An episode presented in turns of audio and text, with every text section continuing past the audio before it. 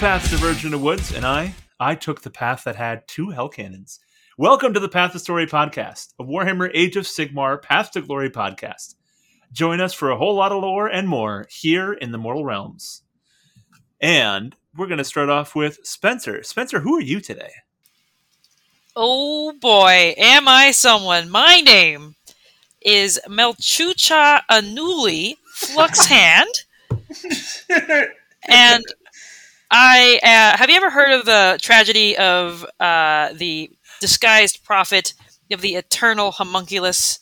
Uh, and that that is that is what I do uh, every day. So serving the the lovely savior whose name I can't pronounce, Zinchuk Arcanites is is what I do. So every day, just call me Mel.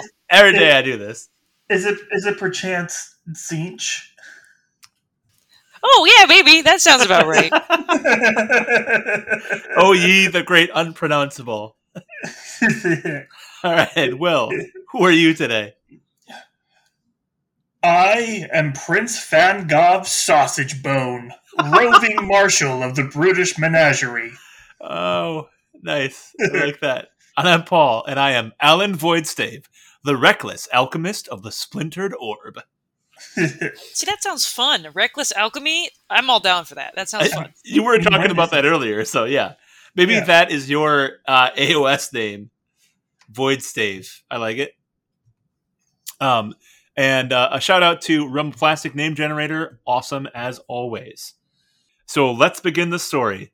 So we're going to start off by just doing a quick uh, rundown of what we are and what you're going to expect in this episode of Path to Story. So we'll go on into it. Yeah, so we are a Path of Glory podcast talking about the mechanics of Path of Glory, which we did uh, a lot of in our first episode, but in this episode, we're going to talk about the forces that Paul and I have created, both the lore behind them as well as the Path to Glory mechanics we use to create them. Mm-hmm. Uh, so these are going to be our, uh, for want of a better term, our character armies that we're going to present their story front and center as we move along in Path to Story. Does that sound right?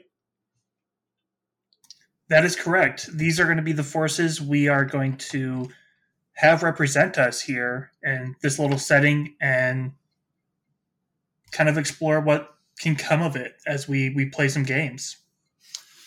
All right, all right. Cool stuff. Uh, so we're going to move on to the mustering of our forces. Um, so, Will, uh, how about you talk a little bit about how your war band was made? Yeah, so the idea for the war band really came, uh, well, when they re- teased the Draconith. Mm-hmm. Draconith? Draconith, yeah. I was Spencer, right the first time. Do you know what that is? I was unmuting myself. Is that either one of two? Is this dragons related? I know how they like to change names just slightly here. So, or vampires? That sounds so, vampire You Question were right the first time. uh, no, so they they finally released like true dragons for Age of Sigmar. We've had dragons that have carried over from uh, Warhammer Fantasy Battles from from the world that was. We've had storm drakes that have come, but I I really lambasted the lack of dragons in this high fantasy setting and then you know games workshop delivered and they delivered uh, in full in, in my opinion so i really wanted to make a stormcast dragon force. Um, so that was the the starting idea. And going from there i really looked into like how do i make this my own? And the answer was everybody's a dragon. The the lowly stormcast liberators I was going to do some basic conversions to give them dragon heads and more draconic weapons.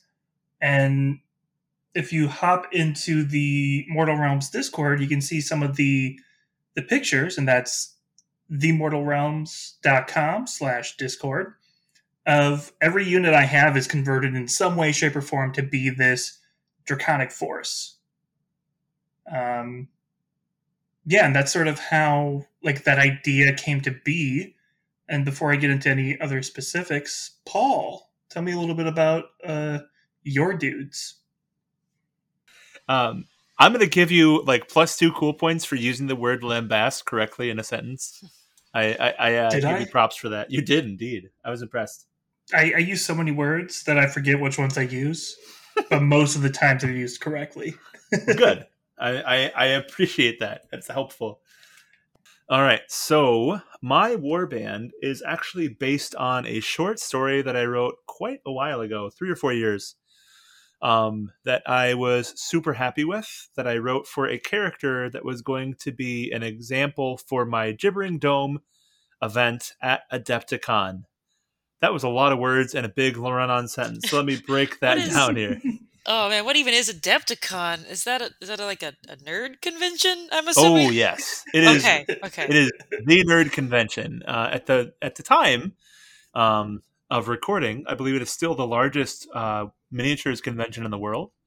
It's in Chicago, or so not too far from us, and I run a narrative event for Age of Sigmar at Adepticon every year um, called the Gibbering Dome so it uses uh, terrain that I have designed and a lore that I have created that is all my own and definitely not canon. Um, and the idea is you have a cool character that comes in and stuff happens to him, and that's how you kind of create the story. So I wrote my own example of a character who would show up at the Gibbering Dome, uh, and that character's name was called Petrol the Thornborn. Um, and I really enjoyed the story. And with the Dawnbringer Crusades being a thing, I finally got an idea to make an army around that character. So I just finished converting it yesterday. So I'm super pumped to like dive into the story of how this is going to move forward. Um, I'm just using you are absolutely correct. Petrol is called gasoline, the Stormborn in the States. Spencer is funny. Uh, I was pointed out to me last week, and I know, but it's also a bird. A petrol is a bird. Yes. Come on, look I know up. that. I know that. It's... yeah, of all people. come on. uh, hopefully, there's not a petrol shortage, though. I hope he lives quite a long time. But um, so he was a cool character, and I wrote a story, and I actually had to go buy a bunch of bits in order to fit the model to be the character that I wrote about in this story. So it's it's one of my more ambitious kit bashes, even though it's a single foot character. So Spencer, I bet you have no idea what a kit bash means, huh? Yeah, uh, no, I know. I think I can. I can guess. Um, okay. I think it means to to merge a bunch of different um, components of the pieces into one from many different factions. Correct. Yep. Yeah. Nailed it. Got it in one. So that's what I did. So um so where uh they are, they are starting out in Ghiran, um, but we're gonna be scouting out um from Ghiran in this campaign. Um What's uh, so Ghiran? Is that one of the the levels that we talked about last time? Correct. Just a land. Okay. That's the realm of life, um, which fits in very, very strongly to the narrative for my force. Um, so what they are is they are a Dawnbringer Crusade force. So I should probably explain what a Dawnbringer Crusade is. Um, so at this point in the narrative story for Age of Sigmar, and I literally mean like right at this moment in time, in our time, um, Age of Sigmar does this really cool thing where they move the storyline forward quite often. And as of six months ago, this is the now that we are in, as I like to call the perpetual now. Um, and right now, the armies of Sigmar, who is the god of Azyr, are engaging on crusades to go out into the wilderness and to reclaim from chaos lands that were once theirs or to claim from chaos or the dead or whatever lands that they have not had before. They're trying to expand their influence, build new cities, um, claim new territories. The little manifest destiny kind of thing in, Absolutely. in the realm here. You Yeah. you nailed it. I I will step in to say just because I like necess- don't necessarily love the idea of like portraying manifest destiny that there is even more nuance to it than that because it's Mhm. not that they are claiming lands owned by others but they are reclaiming lands that have been taken from them and i really like that that's the the spin that gw put on it Absolutely. Um, and that fits directly into my narrative as well, uh, which we will get into when we start talking about the models themselves. I did a pretty extensive kit bash of every, pretty much every model in my army, um, except for my bodyguard unit, but we'll get there. S- so Um, you guys are starting out pretty homebrew. We got dragons, which are already very rare, Mhm. which which asterisks very surprising to hear. A- Is there an obelix as well? Yet, Sorry.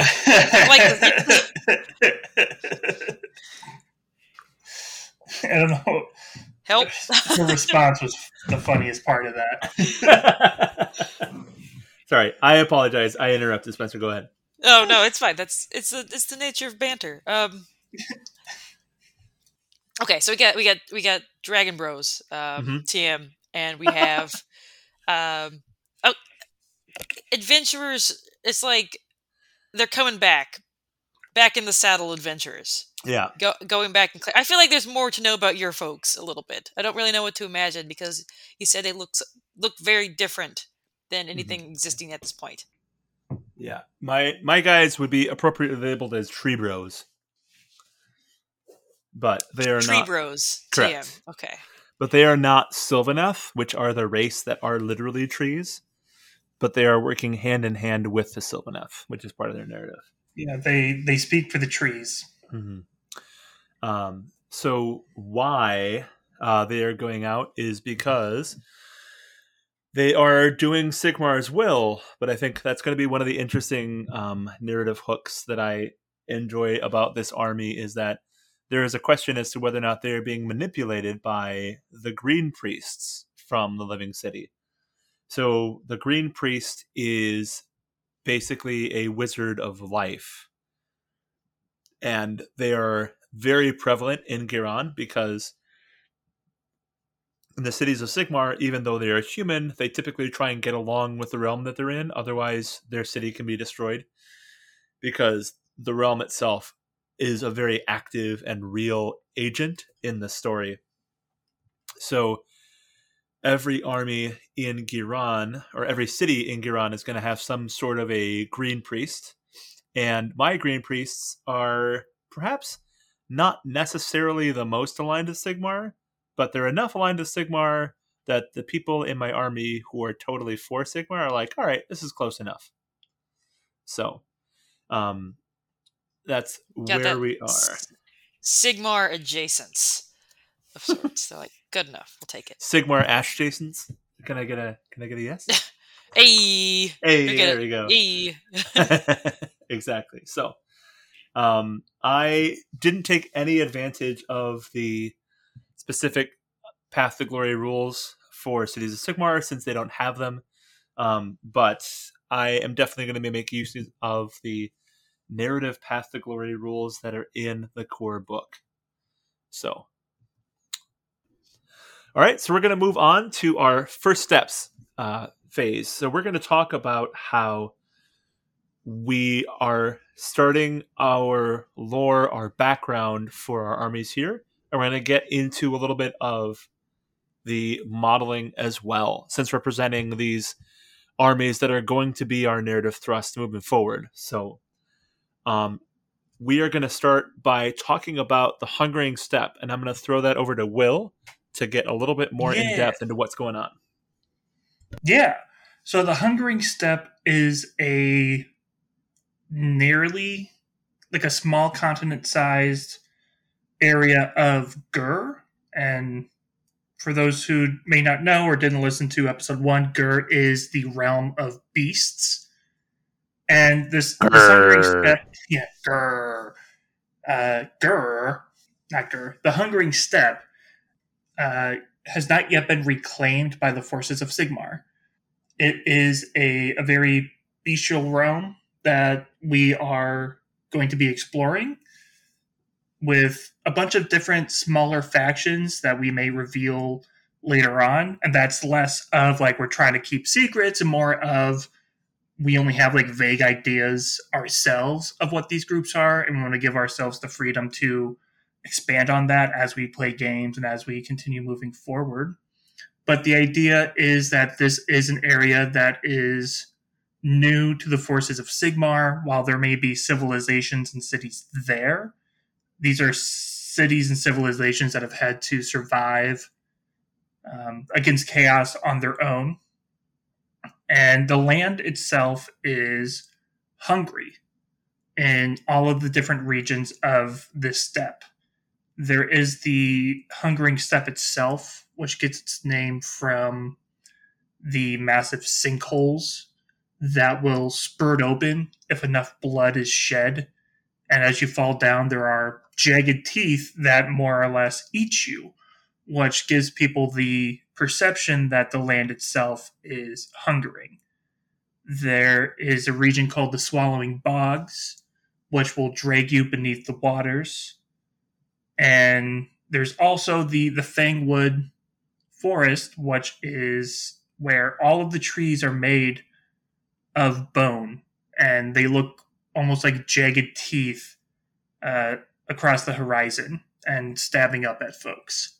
We really wanted to like emphasize like that Ghur is not just a normal place, that it is the realm of beasts, and that means that the land itself is bestial, the land itself is feral, and the land itself is hungry. Yeah, that's one of the cool things about Ghur is that uh, they talk about it, and literally tectonic plates will battle against each other one of the cool things uh, about Ghur as well is that um, if you read into the narrative for the Broken Realms, the home of one of the god characters that we just got introduced to, Kragnos, actually has been eaten by the continents around it. So that's the realm of Dance, has actually been eaten by the continental shelf around it.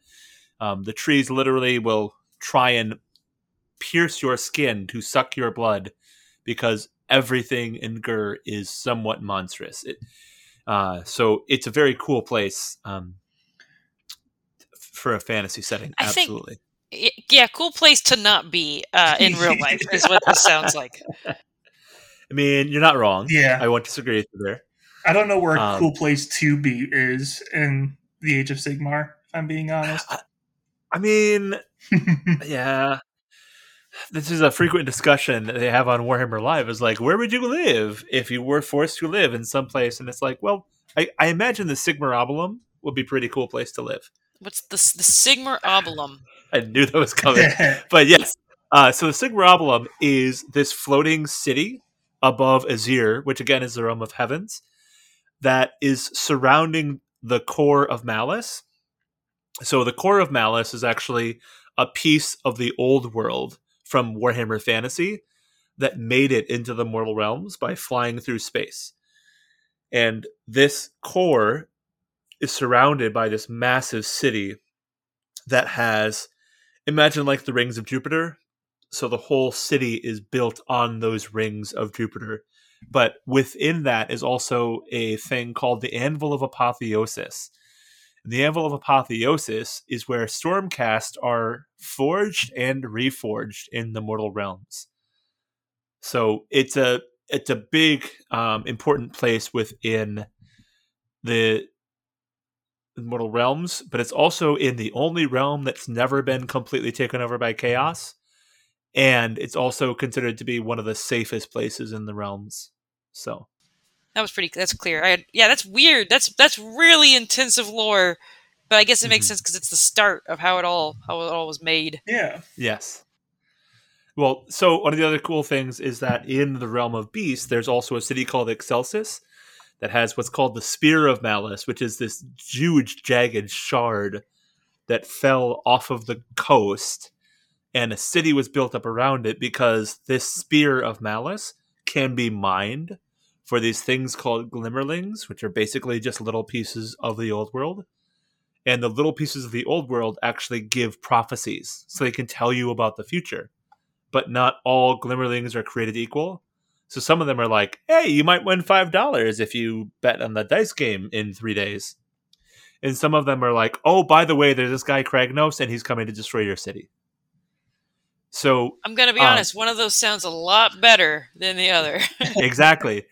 Uh, so they actually wrote a, a novel called Dominion um, that addresses this specific issue when it comes to Dawnbringer Crusades because one of the characters in that book got a Glimmering and it activated its prophecy only when she held it and she became the focus of the Dawnbringer Crusade and she led a crusade out from Excelsis into the wilderness to go found a new city.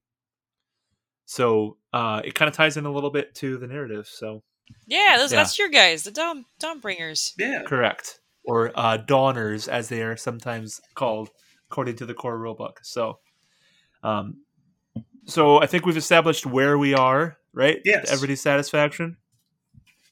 All right. So, uh, hold on to your butts. Um, we're gonna we're gonna go into my lore here.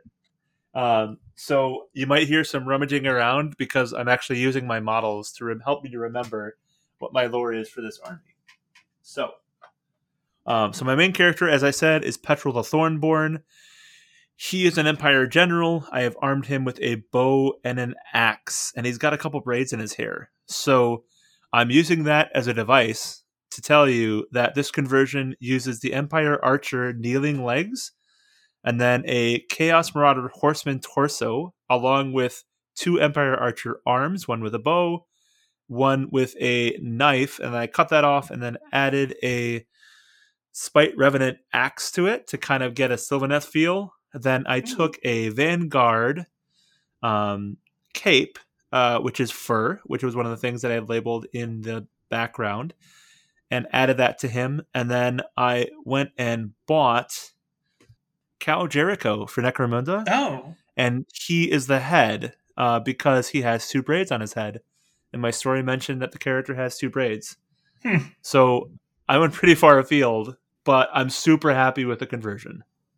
Is that a, a Jer- Cow Jericho? Is that a the, a guy I should know about? Is that the name of your No. character? Um, okay, is that the So, figure? well, not even. So, Kal Jerico is a figure in Necromunda, which is a Mhm. both a game and a city that exists in the Warhammer 40k universe. Mhm. I don't know much about him personally. I know he, but it's like a sci-fi, fancy bounty hunter type dude, um, guns, Yep. gunslinger type design. He's a very cool character that has a ton of lore written about him. So, all right, so we're gonna try this. So, Spencer, I'm uploading a picture into the uh, into our Discord for you to see. This is what Petrol Thornborn looks like. He's the guy on the left. Oh, oh, that's neat. Yeah, yeah, yeah, yeah, yeah. He looks super Norse, but Yeah, I can see that. elf elf face. Yeah, I think I think it's just the the big braids Yeah, he's got his face there and the beard. That's an epic cape, though. You weren't kidding. That's amazing. That it looks like it all matches together, but they're all just from separate kits.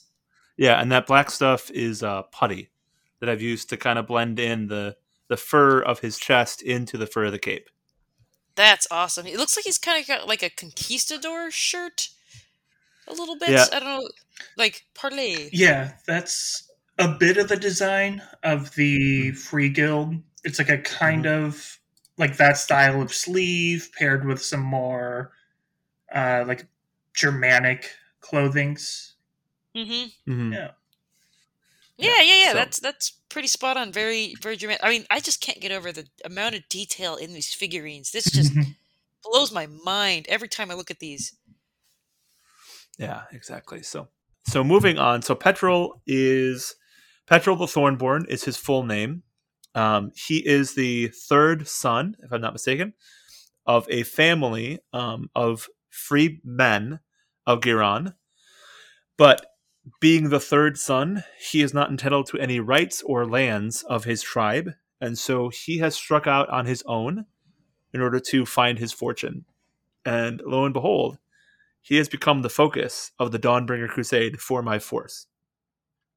He still definitely has a connection to the realms, um, and some influence of the Sylvaneth and Alarielle. So that's a key part of who my army is going to be. So, Will, um, did you have your general kind of lined up here? I do. So, right. my general is Thalen Razorbolt. Uh, Thaylen is a Knight Vexillor with a banner of apotheosis. Nice. Um, I'm going to post a picture in the chat, and then I'm going to talk a bit more about him. The only conversion, oddly enough, my general's the one with the least amount of conversions. Uh, all I did was a, a simple head swap to make him more draconic. I, I just love dragons. I, they're my they're always my, my favorite characters in a movie. Period. I don't care if they're usually the bad guys. I think they're just the neatest. So So Reign of Fire was awesome. Best movie, ten out of ten. uh, okay, I'm gonna go now. Like, I take it all back. All right. All uh, here is Thalen. That's cool. I like it. Let me take a look. That's a really neat banner. Mm-hmm. Yeah, it's huge. It's like it's tall. Okay, okay. This is like a looks like the like the blue dragon from D and D. Got the big horn on his face. Yeah, I think that was the inspiration for the bit for the head was a blue dragon, and that's why I went with it. Plus, with the angle, because uh, the lore for Thalen kind of ties into the the lore for the entire storm host that is this storm scale covenant. Is that you know way back in the age of myth, they were humans that worshipped Dracothion, which is like a god beast dragon, essentially a dragon near powerful as a god, sometimes more powerful than certain gods. Mm-hmm. And they were the the caretakers for dragons. Mm-hmm. When the Age of Chaos comes and chaos starts taking over territories and lands and killing everyone, Dracothion made a deal with Sigmar that Sigmar would save his worshippers and these different cults of the dragon got zapped up, just like Sigmar zapped up the would-be Stormcast Eternals. Thalen doesn't remember much about his past life. He, being a knight, is not the highest ranking yet, and he thinks that this mission. Oh, I see a raised hand. Oh, sorry. I was just gonna quickly zapped up. What happened there? what do you mean by zapped yeah. Up? So yep, good point. yeah. So the Stormcast Eternals, which is what my army is based off of, were mortal warriors that worship Sigmar. And what happened is that Sigmar lost the big war way back in the day and chaos was invading everything. Those brave warriors who were willing to die fighting in Sigmar's name would disappear in bolts of lightning. And what was happening was that Sigmar, sitting in the Sigmarabulum in Azyr, would essentially try and save these souls and he used the anvil of apotheosis to reforge them into his eternal warriors. Um, they would always live and die and fight in his name and then be reforged. And they would live and die and fight again. Oh, okay. Yeah. Uh, hey, the anvil's coming back around. Exactly. Correct. Round two. So Thaylen was reforged on the same anvil and he is sent to the Hungering Steppe because they believe this is a good spot to try and rebuild dragons. and he, while not like a, a high lord in the army, he is just a knight. He is trying to prove himself and rise up in the ranks, and so he's taking this force to clear out any would be ne'er do wells or anyone trying to take the powers of the Hungering Steppe that would be, in his eyes, better used to serve dragons. Well, probably because they don't have to walk on the ground; they can just fly over it. you know, like yeah, exactly.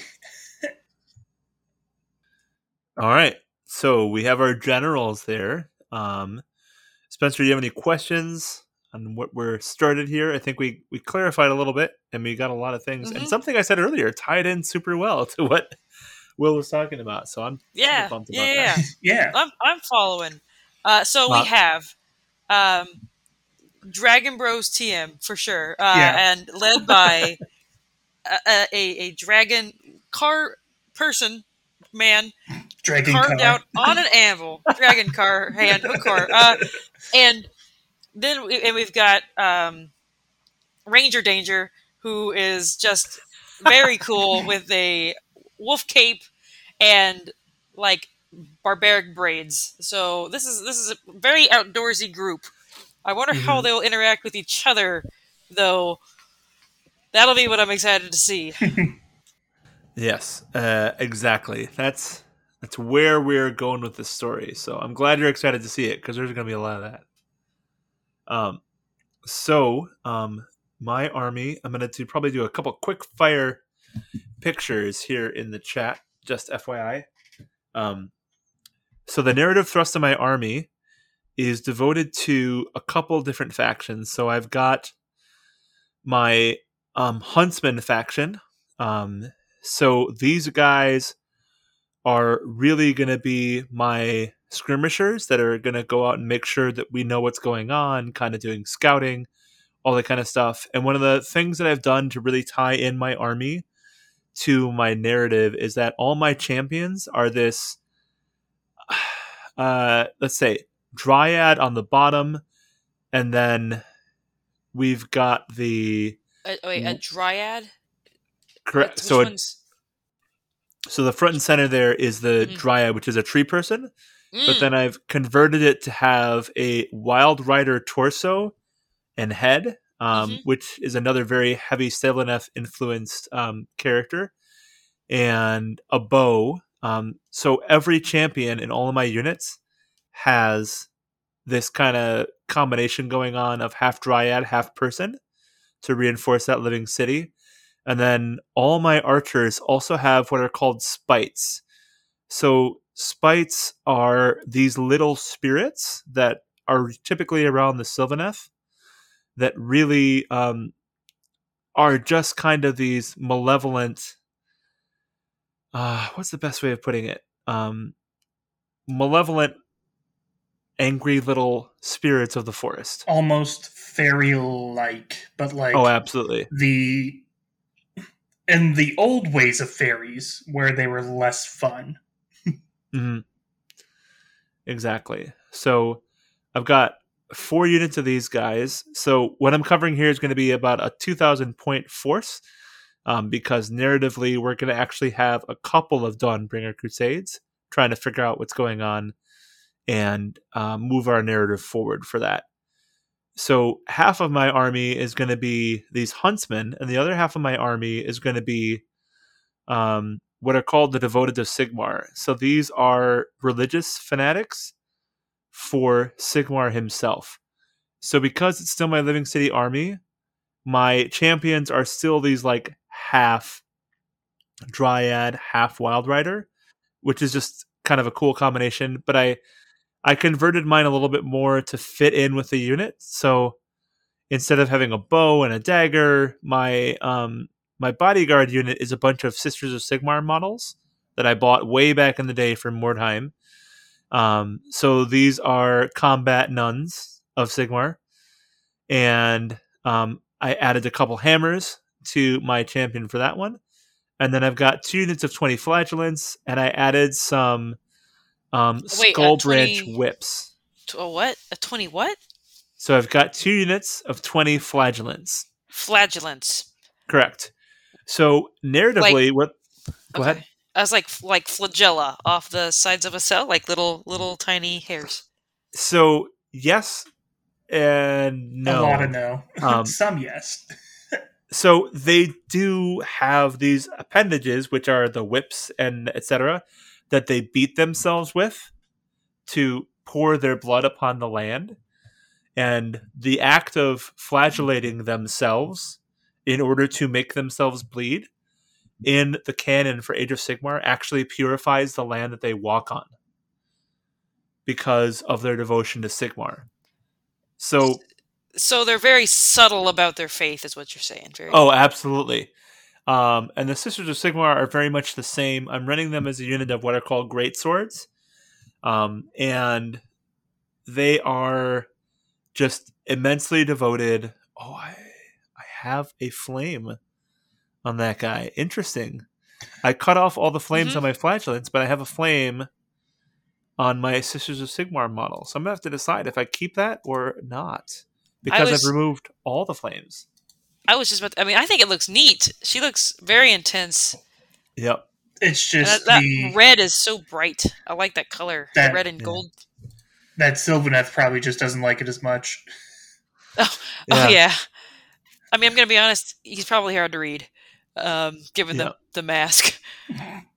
Yeah. So the models that I have in the picture, I painted about 12, 14 years ago. So everything is going to be repainted at some point. But um, that was my painting skills when I started playing Warhammer. You've come so far. I mean, it doesn't even look bad, but oh my gosh. Yeah, that's. I mean, these these figures. I, I'm amazed to see how many different poses there are of the, not the druid, uh, druite, Mhm. drew, the guy with the antlers. yeah.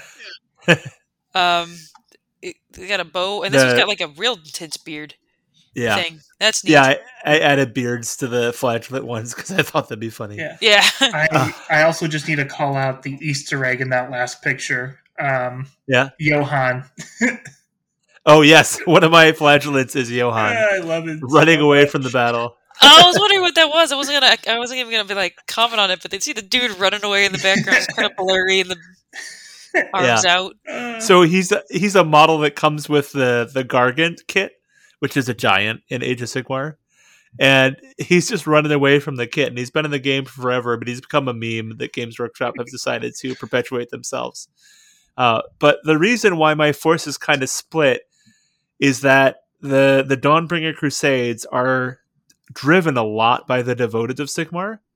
Um, it's an interesting situation at the moment because we don't have any rules for the devoted themselves as a faction.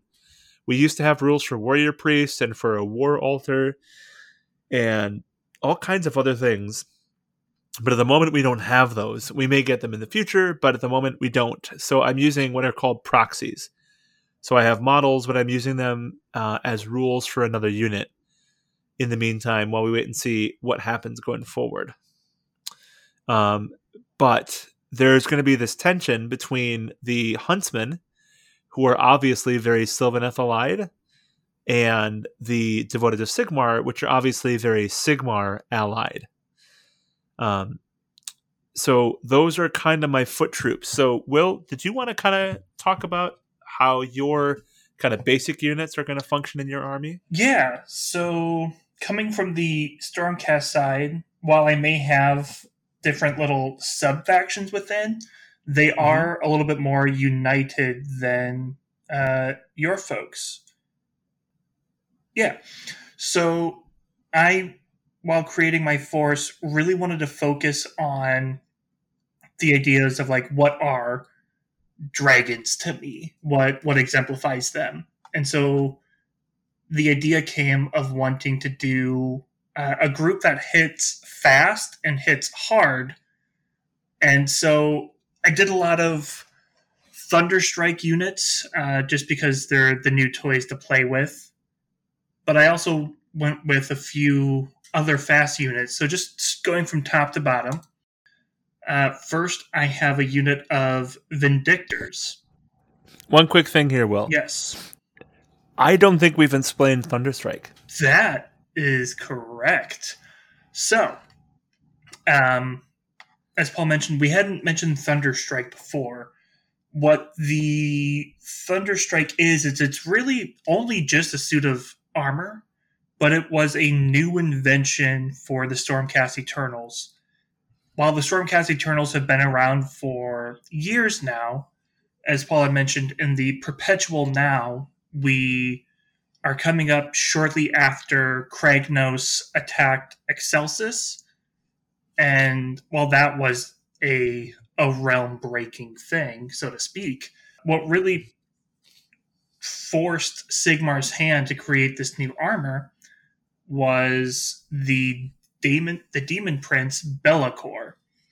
A Be'lakor. Be'lakor who is a phenomenal model Mhm. and he exists both in Age of Sigmar and in 40k, which I love. Um, Mhm. Even though I don't, uh, probably some controversies, but I don't think it's the same Be'lakor, um, if I'm not mistaken. I don't know. Could be be cool though. Could be cool. Yeah. But it's this massive demon who is cursed. He was originally chosen by all four chaos gods to represent them. And then he did something that they haven't revealed, but he did something to lose their favor. hmm And that favor went to Archaon, who is now the Ever Chosen. Be'lakor Yep. understandably doesn't like that. So he he had a power play where he wanted to essentially sacrifice an entire realm and sacrifice the Stormcast Eternals to the Dark Gods. And he created what is known as the Cursed Skies, where Mhm. there are now chaos clouds in Chamon. Uh, Shamo. Shamo! Chamon. uh, there are chaos clouds in Chamon that when normal Stormcast die and get zapped up to Azyr, they can get caught in the clouds. And the the lightning Womp bears their souls can get torn apart by the demons in these clouds. Yeah, so this is a cool thing that I really like. So when you die as a Stormcast, you ascend back to Azyr. If for some reason you can't get there, or there's an issue, or you're waiting for the Anvil of Apotheosis, you are what is called a Lightning Geist. Mm-hmm. So literally, you're a ghost of pure electricity. And that ghost of pure electricity is what is hammered into form to become a stormcast, which is an immensely painful and long process because there's a group of uh, Duardin called the Six Smiths whose entire job is to fashion you into a workable being. And so the reason, as far as we can tell, why Stormcast lose some of their memories, lose some of their abilities each time they're reforged, is because the Six Smiths throw out parts of their personality that are fighting against them being reforged. We've actually had some really cool stories where, um, for example, in Soul Wars, where one of the Stormcast was being reforged and was just like freaking out, and he was like, "I'm losing part of myself. I don't understand what's going on," and he escaped. And if a Lightning Geist escapes, he can be gone forever. And one of the chambers of the Stormcast, called the Sacrosanct, which is basically the Devoted of Sigmar, but Stormcast, uh, to be quick about it, um, their entire job is to make sure that nobody escapes from this reforging, because once they're gone, their soul is lost. Um, which, let's be honest, is probably better than your soul going to Nagash in Shyish, the land of the dead. But at the same time, you're in eternal torment because you will never be able to control yourself because part of being a lightning geist is this erratic ability to not be able to control yourself. So, here's a bit of a deep dive for you. Woo! And- I just learned so much. I feel like I learned more than I did in like any history class Yeah. I ever attended in school. Yeah. And people say Age of Sigmar isn't dark enough. oh yeah, yeah, or it doesn't have enough lore. yeah, yeah. Oh, hard, hard stop. Um, so the the Thunderstrike armor armor is a new armor formed by Sigmar and Grungni, who is a Duardin god. in order to pierce those clouds. So before, you would come down from Azyr in a bolt of lightning, and there'd be a massive impact, and it would affect everyone around you, basically, as you come down. Now, when you die, you have another massive impact to give you the impetus to pierce through the clouds. And what's fun is that that is part of the lore. Is that Yep. the bird grenades? Yeah. Yeah, the bird grenades. Bird Bird grenades. grenades. Birdemic meta. Yeah, so as you say, Oh, it's part of the lore, but it's also in the game where Stormcast units, which include the Etherwing birds that you love so much, when they die, they explode and deal damage to enemy units around them, and it's great. Uh, um, oh, bird grenades. Bird grenades. Uh, yeah. So the the Thunderstrike armor like has a more powerful explosion, and they're a bit more durable, and they hit a bit harder. So the the first unit I have on the docket is just some Vindictors. They are the new frontline infantry wearing this armor and all I've done is do some simple head swaps, replacing the those beautiful bear stormcast heads that they have, like phenomenal, with some some dragon heads. Uh, next is uh, another proxy, which is my unit of vanquishers. These are are stormcasts that have great swords, uh, two handed weapons and it's actually the only time I'm going to use these models because they are the liberators from the very first Age of Sigmar um, starter box. And I I did a head swap with some 3D printed dragon heads and swapped out their uh, weapons with these great swords. Uh, that is the the Thunderstrike portion, but I also wanted to do some some hard hitting folks. So I have what are my Dracothian Guard Fulminators. They are dragons riding little dragon dudes. Yo, dog. I heard you like dragons. Yeah. so I put a dragon on your dragon. I, I mean, these things are incredible. They're they so look cool. so neat. I mean, just looking at all these the sets above, I, I, the ones with the swords are so cool. The heads look so neat. The the backward swooping um, horns on this guy over here are just Yeah. awesome.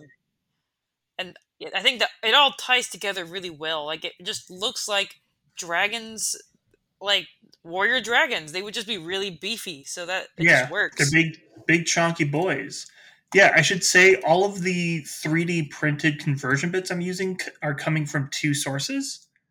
One is a lot of the bits are coming from uh, a company called Artisans Guild that makes 3D prints. That is really cool. That's where a lot of like the weapon conversions I have are coming from. The heads are actually from Hero Forge. I went in and designed some dragon folk that I like I like their designs of, including the positions of the horns and the shape of the head, and even giving some of the dragons mutton chops, which I love the fact that dragons with facial hair is canonically accurate because that's what they have for the new the Draconith dragons. Yep. So the new Draconith dragons, there are two. There is Krondys, the first prince, if I'm not mistaken. Yep. And then Karazai the Scarred. Uh, so I these wouldn't want to be are a dragon if my name was that. Like, I understand why there's not any dragons if you're getting names like Corondus. Yeah, I know, right?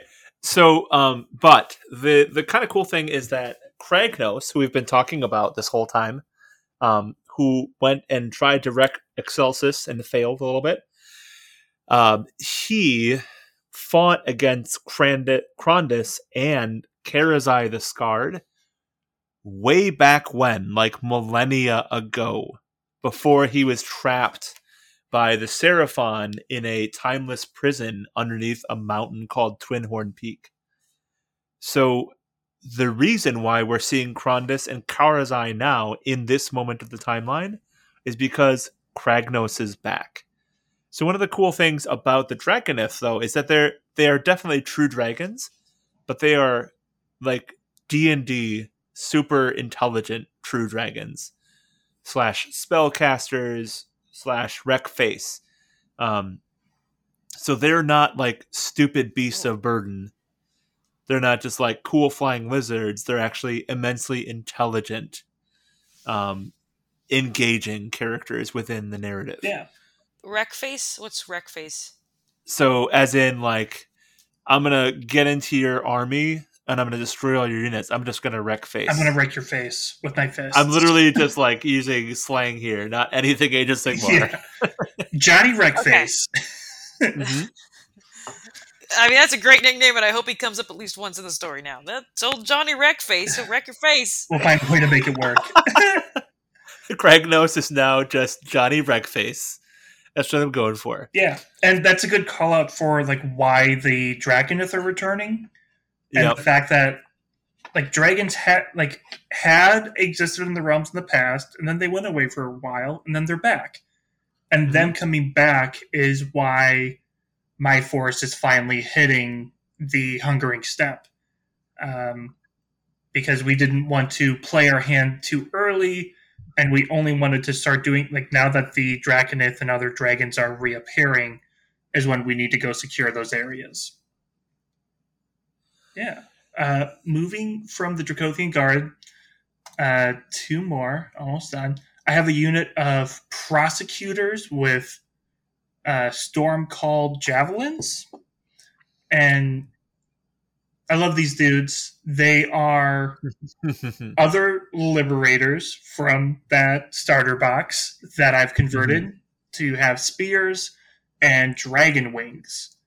And I actually, for the the unit champion, I used the Lord Arcana model from the like getting started with Age of Sigmar second edition magazine.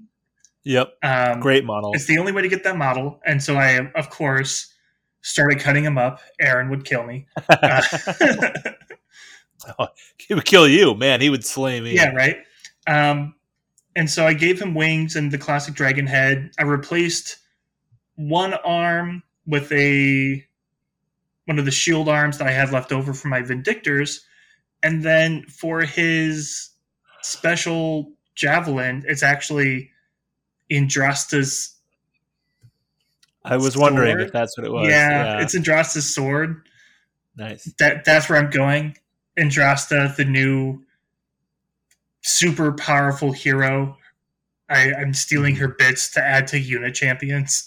in, in my defense, I have her converted up too, but um, I have, I'm not going to show her off yet since she's not in the story yet.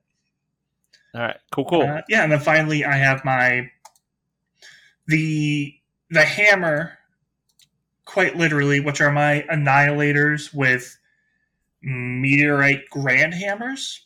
These are uh, from the the new Dominion box set for third edition Age of Sigmar that I just did some swaps out to replace their shield hand with bare hands where possible, or just like little bucklers and then giving them just massive mauls. Um, and they're Are they made of meteorite? Are they space hammers? yes. What's fun? So, Oh. yeah, that's actually a really good point. Um, so every Stormcast weapon, every Stormcast shield, every Stormcast armor, according to the lore, is actually made from that core of Mallus. So it's called Sigmarite, and it's mined from the bit of the old world that's within the Sigmarabulum. So yes, they are in fact space ore, space metal, space knights. You are absolutely correct. yeah. Uh, and it's another good call out. Like we've been talking about the the realm of Azyr, where these folks are coming from. Well, the realm of Azyr uh, is known as the realm celestial, or the realm of heavens. And when they say celestial, it's easy to think of um, almost angelic, light based, holy. But we already have a realm of light. When they say celestial, they mean like celestial bodies. They mean like starlight and meteors and storms and lightning. Um, like these dudes, when they deploy, they literally come crashing down onto the ground and dealing damage to anyone around them. Uh, and I really think that's a, a neat little distinction that they have. A lot of their, especially these annihilators, there's a lot of meteor uh, motifs throughout their armor and their weapons.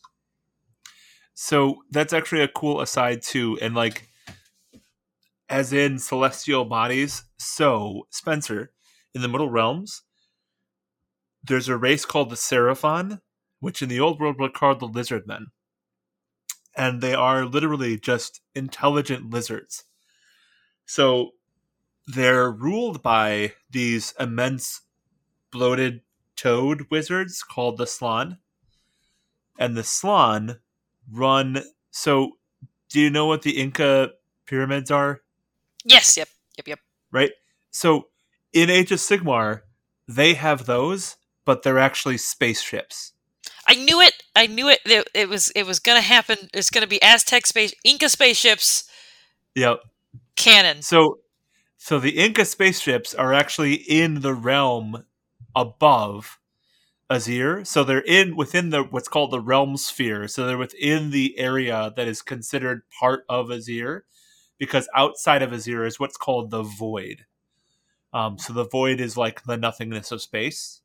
Um, but the Seraphon are divided between two different categories, and one of them are literally just flying around in spaceships above the realm of heavens.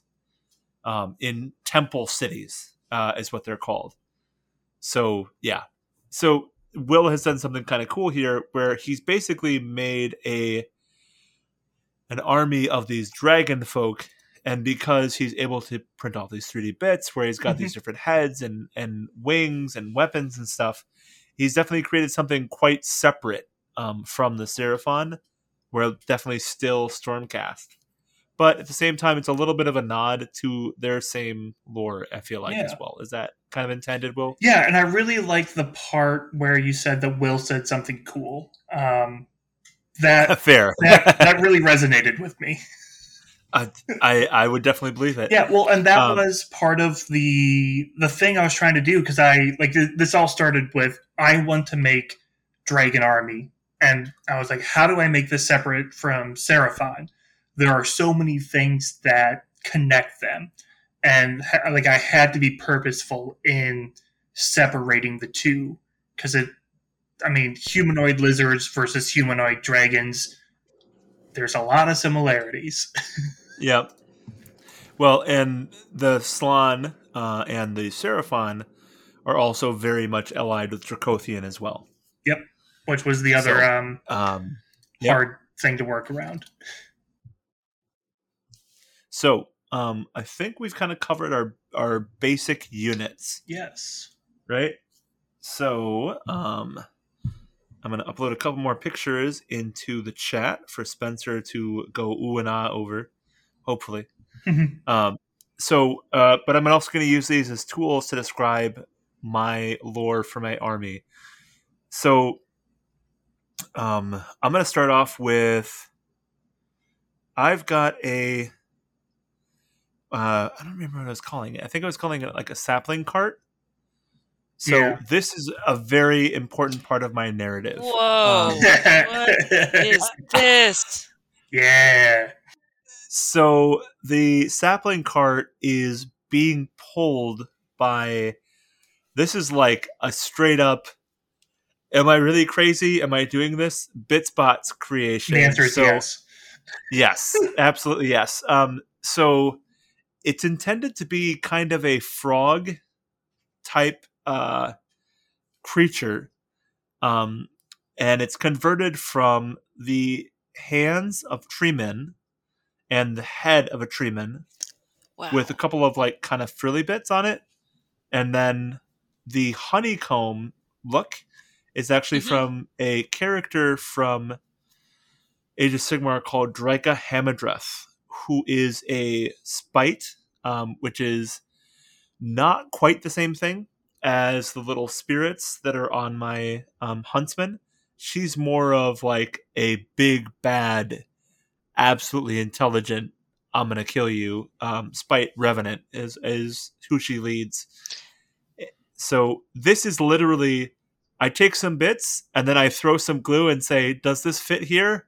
I guess this fits here, and I'm gonna make a creature out of it it, it doesn't look like it as has hodgepodge as that suggests. I mean, it just looks so ah woodsy at the. do you think? Do you think there's actually wasps living in his face as like active honeycomb? Maybe so that's gonna tie in actually yeah. in my next conversion that I show. So yeah. that is a great call out. Yes. Um. So this Sylvaneth Beast of Burden, which is what I was attempting to convert, um, is actually um, pulling my sapling cart. So my sapling cart is basically it is a uh, a corpse cart, but I've added in some putty to uh, be a placeholder. I'm going to add some um, texture paint to it to make it into a pile of dirt with a bunch of saplings.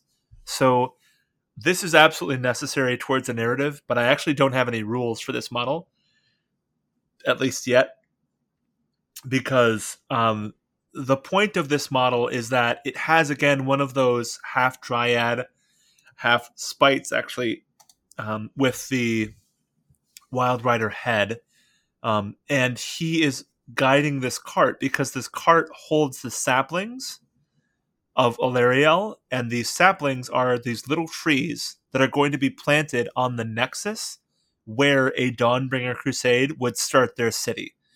So let me explain that. We're going to go back to the Seraphon because those are the easiest way to kind of talk about ley lines. So the Seraphon have the ability to identify ley lines, which are lines of magic across the realms. So I, I don't know how familiar you are with Druid magic, uh, Druid religion, um, Spencer. But decently, um, yeah, I, I I've been around D and D long enough to have picked up some some elements. I know they like trees, and they're big yep. fans of of of nature. So ley lines are this idea uh, that is innate within the Age of Sigmar that there are rivers of magic within the realms that converge at certain points. And so, one of the big narrative thrusts of a Donner crusade is that they are intending to make it to one of these nexuses. Mm. So, these combinations of these two rivers of magic called uh, magic ley lines.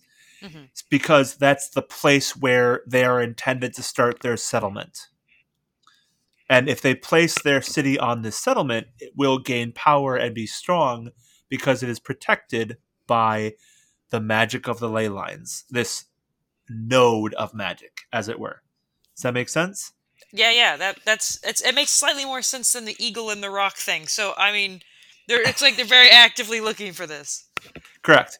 So in this cart are saplings, and these saplings, when they grow, at least in my narrative, when they grow to full length, which is something that you can do overnight with Sylvaneth, um, they will actually allow my army to interact with what's called the realm roots, which are these this network of travel that the Sylvaneth themselves have that allow them to go from realm to realm without using realm gates. And so what my army's narrative is is that they are attempting to go back to the places where the realm roots have been removed and cut and destroyed and establish it again into the network of realm roots. So so this model is the way that my army will connect their city back into the realm roots. So that's why the model is super in, important to my narrative, even though I don't have rules for it yet. But uh, the next one we're going to talk about is my war altar. So you were talking about a bunch of hornets, and there's the picture Oh, yep. That's Right. crazy.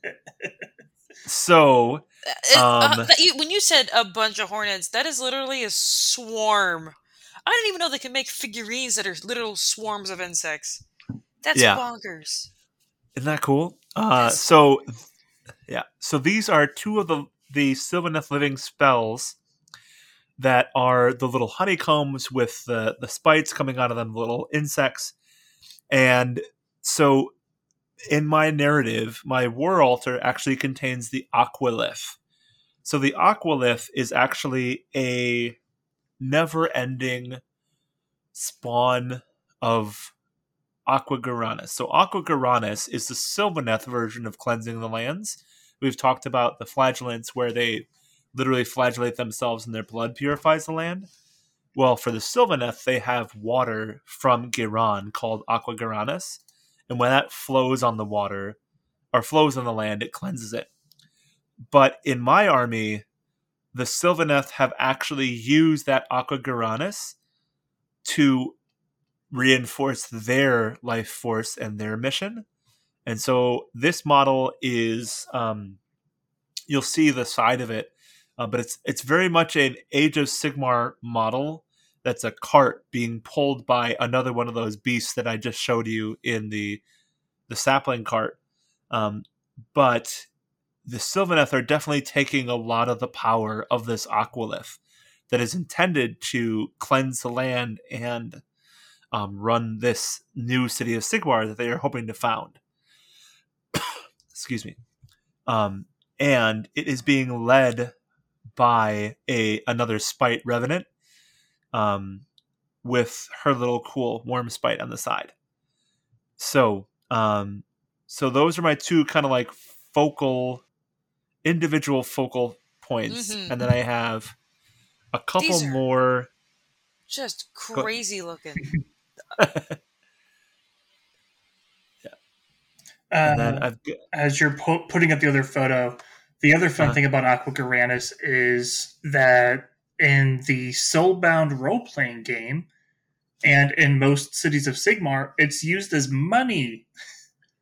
Uh, it's one of the the few resources that actually has like inherent value, which is a an interesting dilemma in Age of Sigmar because like something's value is only based on like how useful or rare it is, but when you have a realm of metal like Chamon, um, gold doesn't have as much use if there are rivers made of it. In Ghur, there's you know it's the realm of beasts, so they have a surplus of meats that they could trade elsewhere.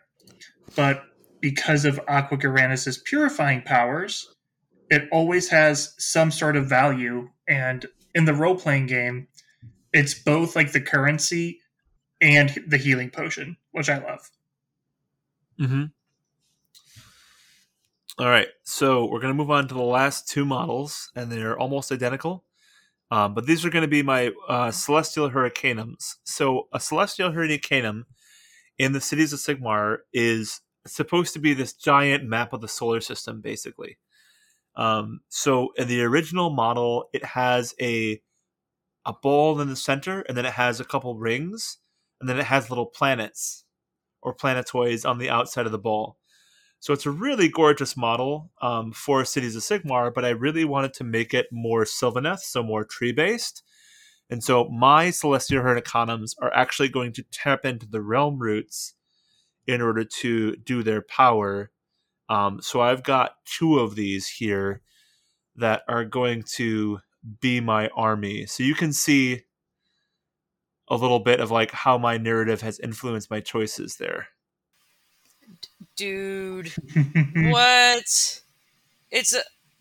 What is the. What? Okay, we got. I mean, I could describe this. I, I think you just have to share this picture somehow because this Yeah. is. This is neat. Describe it. Worm worm cart tree.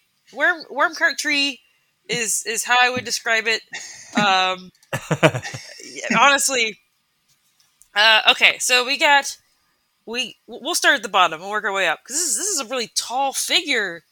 It is really tall, yeah. It's really tall. Um, it's worm, and the guy is is not even close to the base. Okay, so there's a giant armored worm that Mhm. puts the the worms from Dune to shame because it's got this big scaly back and and teeth and a tongue, uh, and on its back, kind of is a cart, a Mhm. very intricate cart with a tree just straight up grown out of it, and Mhm. instead of being in like the cart on top of the tree, there's a dude in a in a in a parapet in a like a Mhm. he's up there. He's he's Yep. up there in top of this tree. He's yeah. How big is this thing? How tall is it? like Uh, in real life? It's uh, it's a couple inches tall. It's like six or seven inches tall. Um, okay, I'll doors share. are gonna suck for you if you have to go through a door. Yeah. Oh my gosh, that thing's huge. so you can see so a standard miniature is 28 millimeters that's like maybe an inch and a half and then you can see uh, as i just posted the pictures of all of them together it's Uh huh. it's tall That's awesome. Yeah, so it's a worm cart tree man. Mhm. Um, and he's definitely like. So what does he do up there? Is he just like a watcher? Is he like commanding things? Is he's a he's supposed to be a spellcaster that's tapping into the realm roots in order Mm. to um cast magic uh so those are my two green priests Mhm. So I've Oh, got yeah, yeah, yeah. one that's kind of holding a scroll and one that's holding a book. But again, these are half conversions. But the, so the bottoms are dryads, but then the tops are actually um, uh, Gloomspite Gitz Moon Clan uh, Squig Riders because I wanted to give them some really more rolls off the tongue. Yeah, exactly. Uh, and then I used some high elf bits to give them their books and their scrolls, and then I used uh, some witch elf uh, sisters of slaughter bits in order to give them their. They've got some swords that they use to cut into the tree itself to give them the power to be able to cast their spells, and then again they're using those um, wild rider heads to reinforce that theme. So um to parse this out for people who are listening it's the worm from the endless spells from the sylvaneth box and then the skull root from the endless spells as well.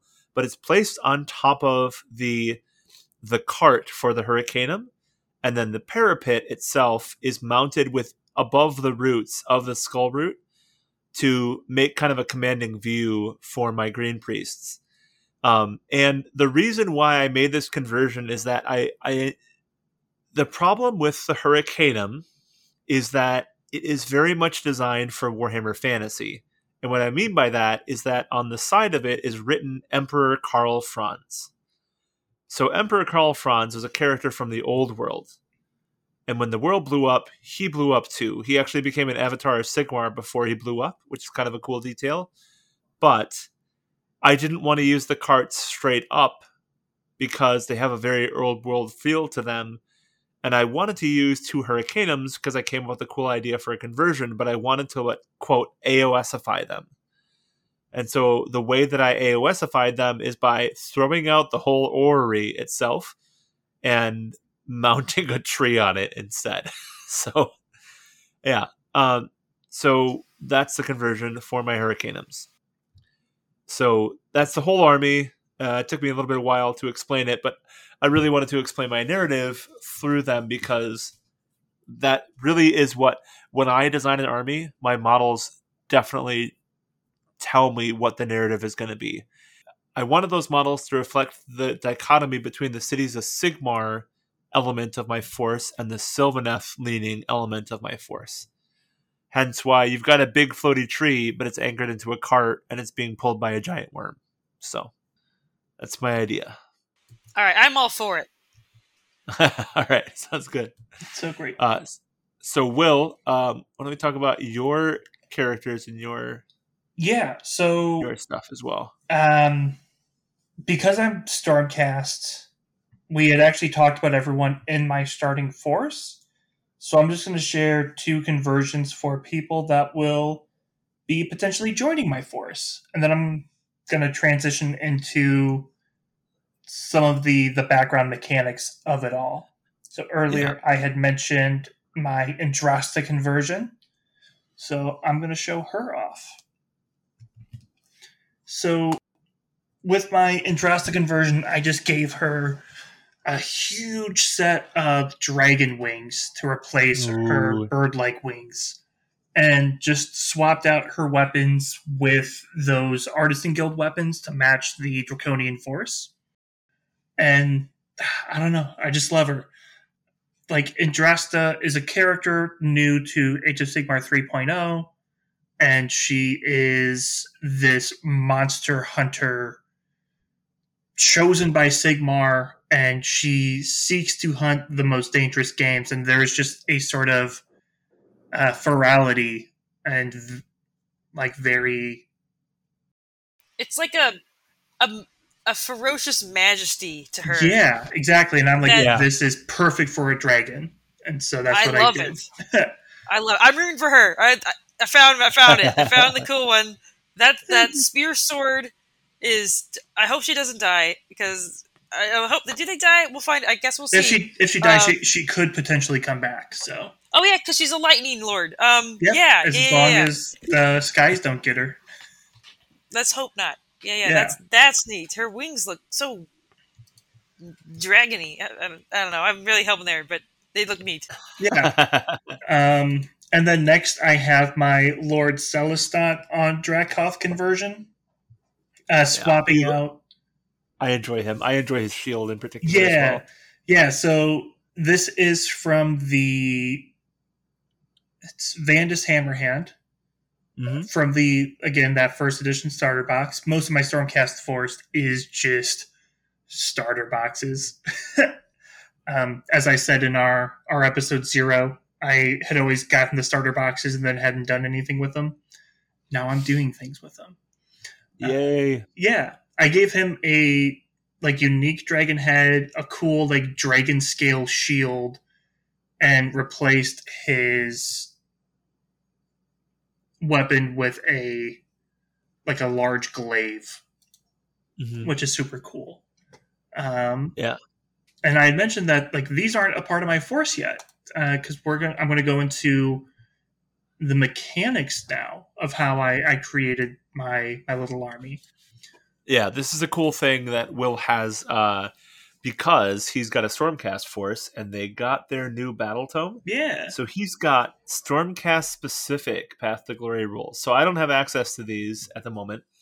Um, so I'm super intrigued to see how this is going to work because it sounds super awesome. Yeah. So one of the the most exciting bits off the bat is I mentioned that this is like my own custom storm host. Uh, what a storm host is, Spencer, since I know you're going to ask, is almost like different armies within the Stormcast Eternals, each with their own unique themes. There are, just to name a few, one of them, like the the poster boys, are the Hammers of Sigmar. They're the Golden Boys, quite literally, with their golden armor, and they are kind of like the like the vanilla. They are the the classic foot soldiers. They're the Astral Templars, which also come from Ghur, and they're like the hunters. So they have a lot of more fur on their armors, a lot more feral. Their special rule is that like monsters can't do their special monster rules against them.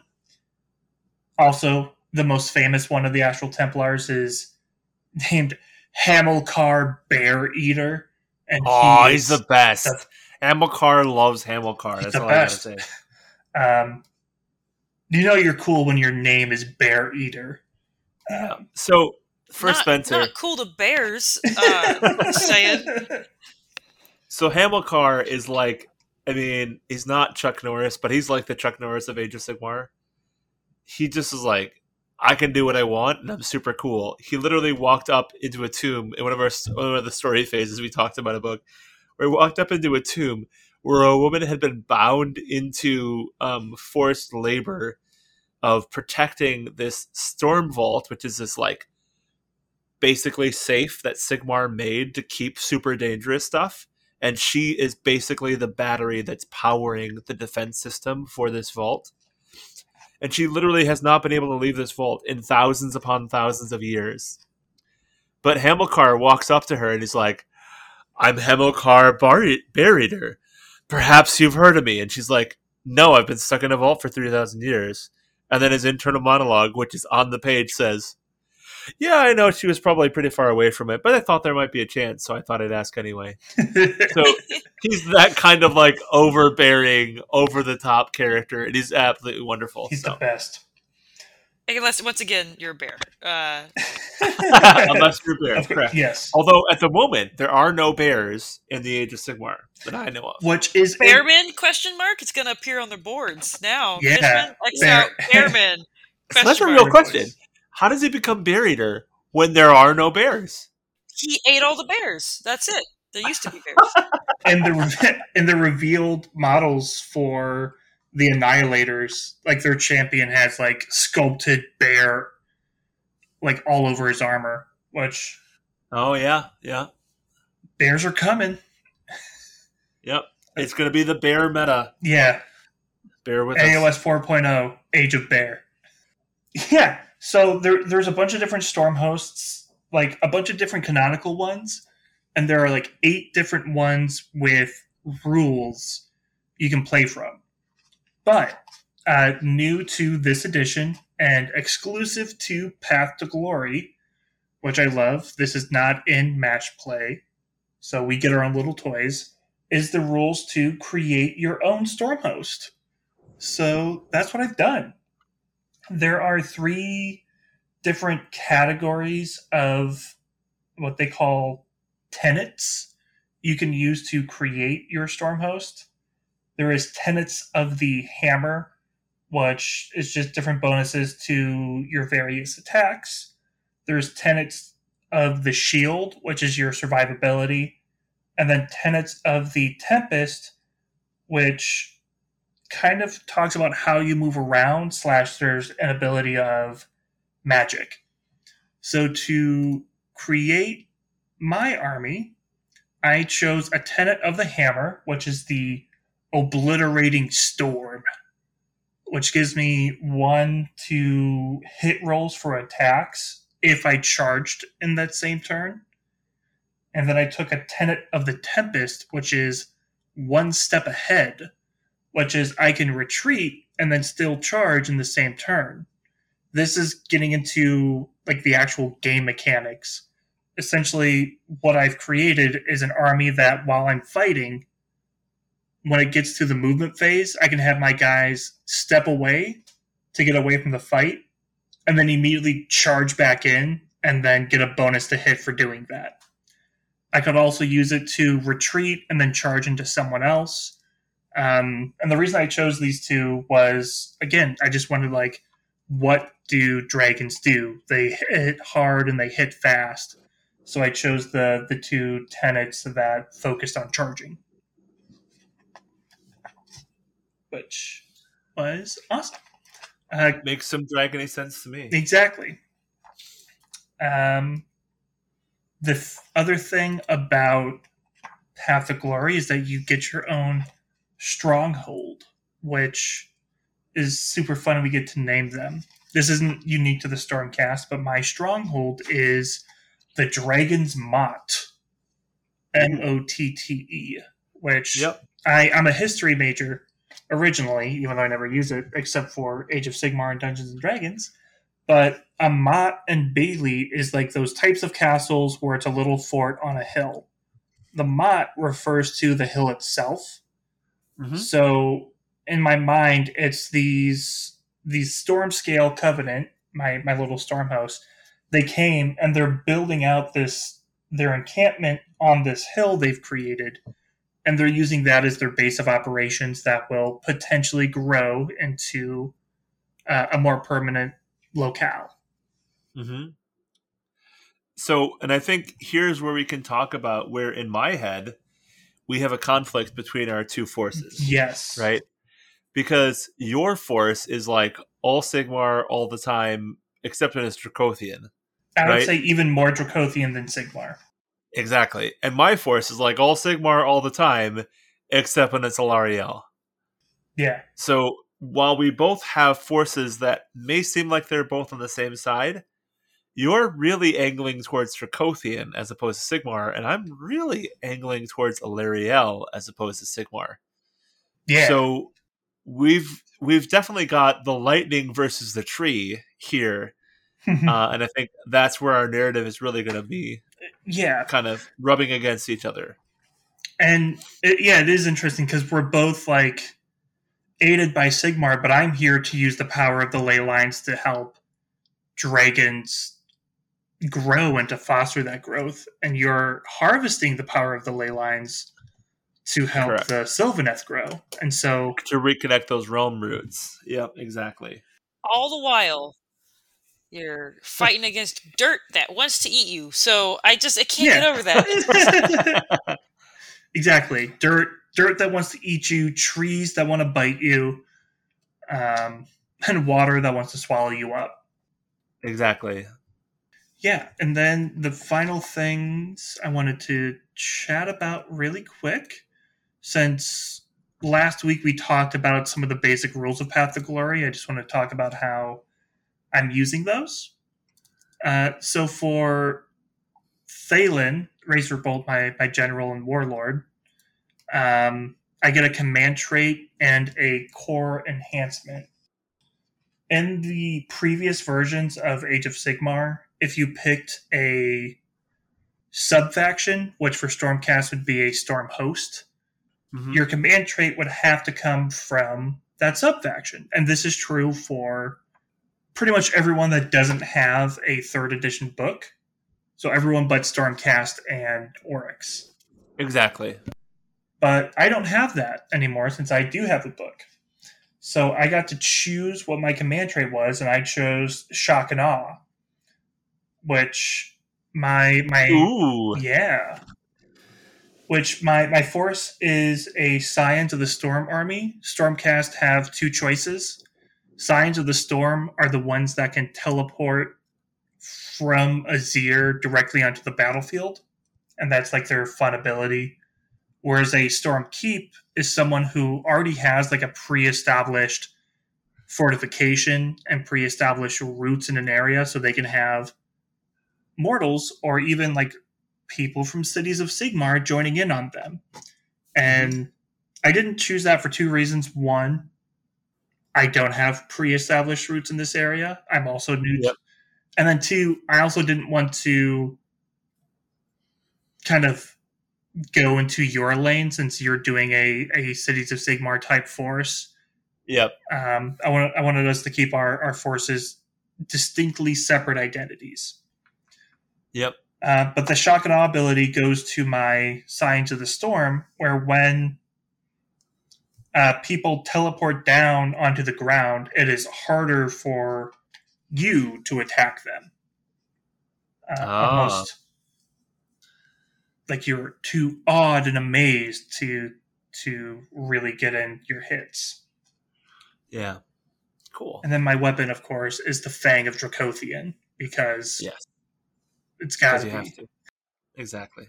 Yeah. So and and the way that we're going to kind of work with my army as far as the path to glory is concerned is that um, we're going to start off with having a couple of different Donner forces. So I've assembled 2,000 points, but um, what we've kind of talked about is that because I'm running a Dawnbringer Crusade, and most of the Dawnbringer Crusades don't actually work, um, we're going to actually fold that into the narrative where if I lose, then I can't establish a strong point. Um, so this is going to be interesting for me because if I win, then I can start to establish a city. But it's all under the direction of this this character, Petrol the Thornborn. So he's trying to send this out. So obviously, in our narrative, there is a realm gate close to the living city, which comes out on the Hungering Steppe. And I'm trying to establish this bulwark, this foothold into the Hungering Steppe, where I can build out this city. Um, so I'm excited for this because you've got your kind of almost stable force that's going to be going around and trying to stop me from establishing my uh, my ley line um, laboring as it were. So I, I'm very excited to see where this story is going Same. I am very intrigued, and like if you if you have characters that die, they well they die. They die. They're dead. But with the Stormcast, if I have characters that die, they just get reforged, and they will lose parts of themselves, but they will come back. So that's going to be the interesting. I'm going to have a lot of heroes that are going to be uh, dying some deaths, but it also really fits the narrative of the Dawnbringer Crusades because most of, like I said, most of them are supposed to fail. So I've got a, a bunch of other models for warrior priests and um, different characters that we could use for sure. So, um, and one of the other things that we talked about is that we're going to try and run this like a, I've been calling it a sort of four warlords format where we're going to be trying to be painting up our forces as well as writing this new narrative and running these new stories. Right, Will? Yeah, exactly. Um, I always admit that like painting is one of the harder things for me to do, but I I am so excited to get this unit painted up and on the table like because it's not that like I'm not a great painter or anything, it's just hard to find the motivation. Yeah. And oh boy am I motivated. so this should be a, a cool uh, narrative and also hobby journey moving Yes. forward. So, um, so I think we've pretty much covered both the narrative for my army and for your army. Um, Spencer, do you have any more questions, comments, cake? I really like some cake right Cake sounds pretty good. No comments or questions, and unfortunately, no cake.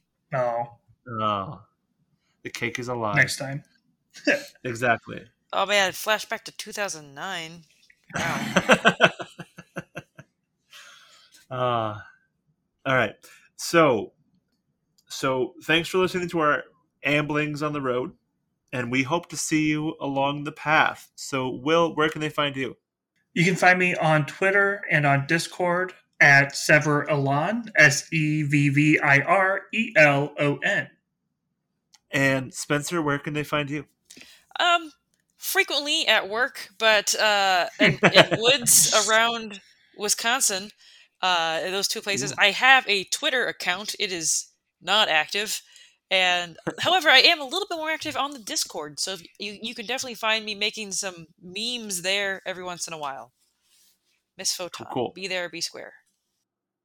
Uh, and I am at PJ Shard on all the social medias that matter. I don't know. We're gonna go with that. so, um, again, uh, thanks for listening, and we'll talk to you later.